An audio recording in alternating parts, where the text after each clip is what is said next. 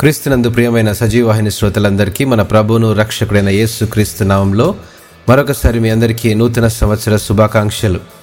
మరి నూతన సంవత్సరానికి అడుగు పెట్టాం. ఈ నూతన సంవత్సరంలో ప్రభువును నడిపిస్తూ ఉన్నాడు. అయితే ఈ నూతన సంవత్సరంలో ఏదైనా కొత్త తీర్మానం తీసుకున్నారా?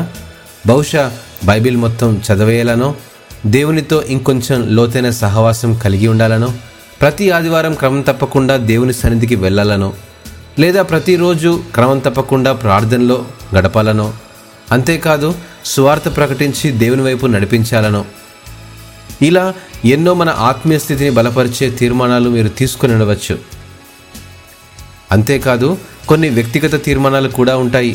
బరువు తగ్గాలనో, ఉదయాన్నే కాస్త వ్యాయామం చేయాలనో, క్రొత్త ఉద్యోగం లేదా లాభాలు తెచ్చిపెట్టే మంచి వ్యాపారం కోసం ప్రయత్నించాలనో, అంతేకాదు ఉన్నత చదువులు, ఇలా ఎన్నెన్నో. ఈ తీర్మానాలు క్రమం తప్పకుండా ఆఖరి నెల వరకు పాటించాలి. అప్పుడే కదా తీసుకున్న తీర్మానానికి మనం జవాబుదారి. వారం మొదట్లో లేదా నెల గడిచేసరికి ఈ తీర్మానంలో కాస్త విశ్రాంతి తీసుకున్నామా సరే, అంతే సంగతులు.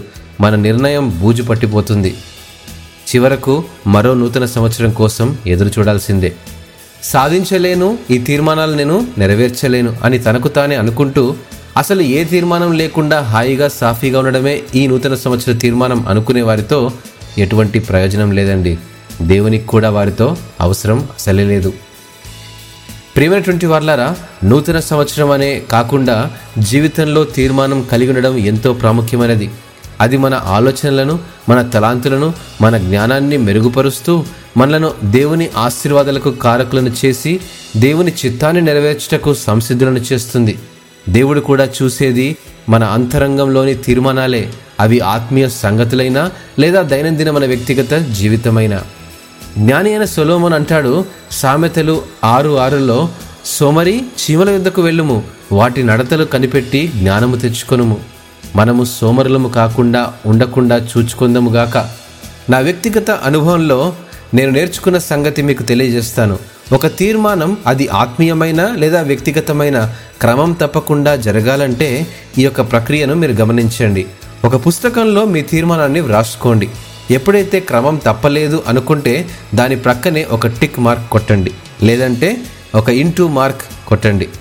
ప్రతి నెల ఆఖరిలో ఎన్నిసార్లు చేయగలిగామో మీ ప్రోత్సాహాన్ని మీరు పొందండి. చేయలేకపోయామనే మీ సంఖ్య తగ్గేలా వచ్చే నెలలో మీకు మీరే ఛాలెంజ్ చేసుకోండి. ప్రయత్నించి చూడండి. ఆఖరి నెలలో మీకు మీరే విజేతలు. ఎందుకంటే మిమ్మల్ని మీరే గెలుచుకుంటారు. పోరాడి గెలిచిన వారికే కదా అనుభవాలు, విజయాలు. మరి మీరెందుకు ఓడిపోవాలి?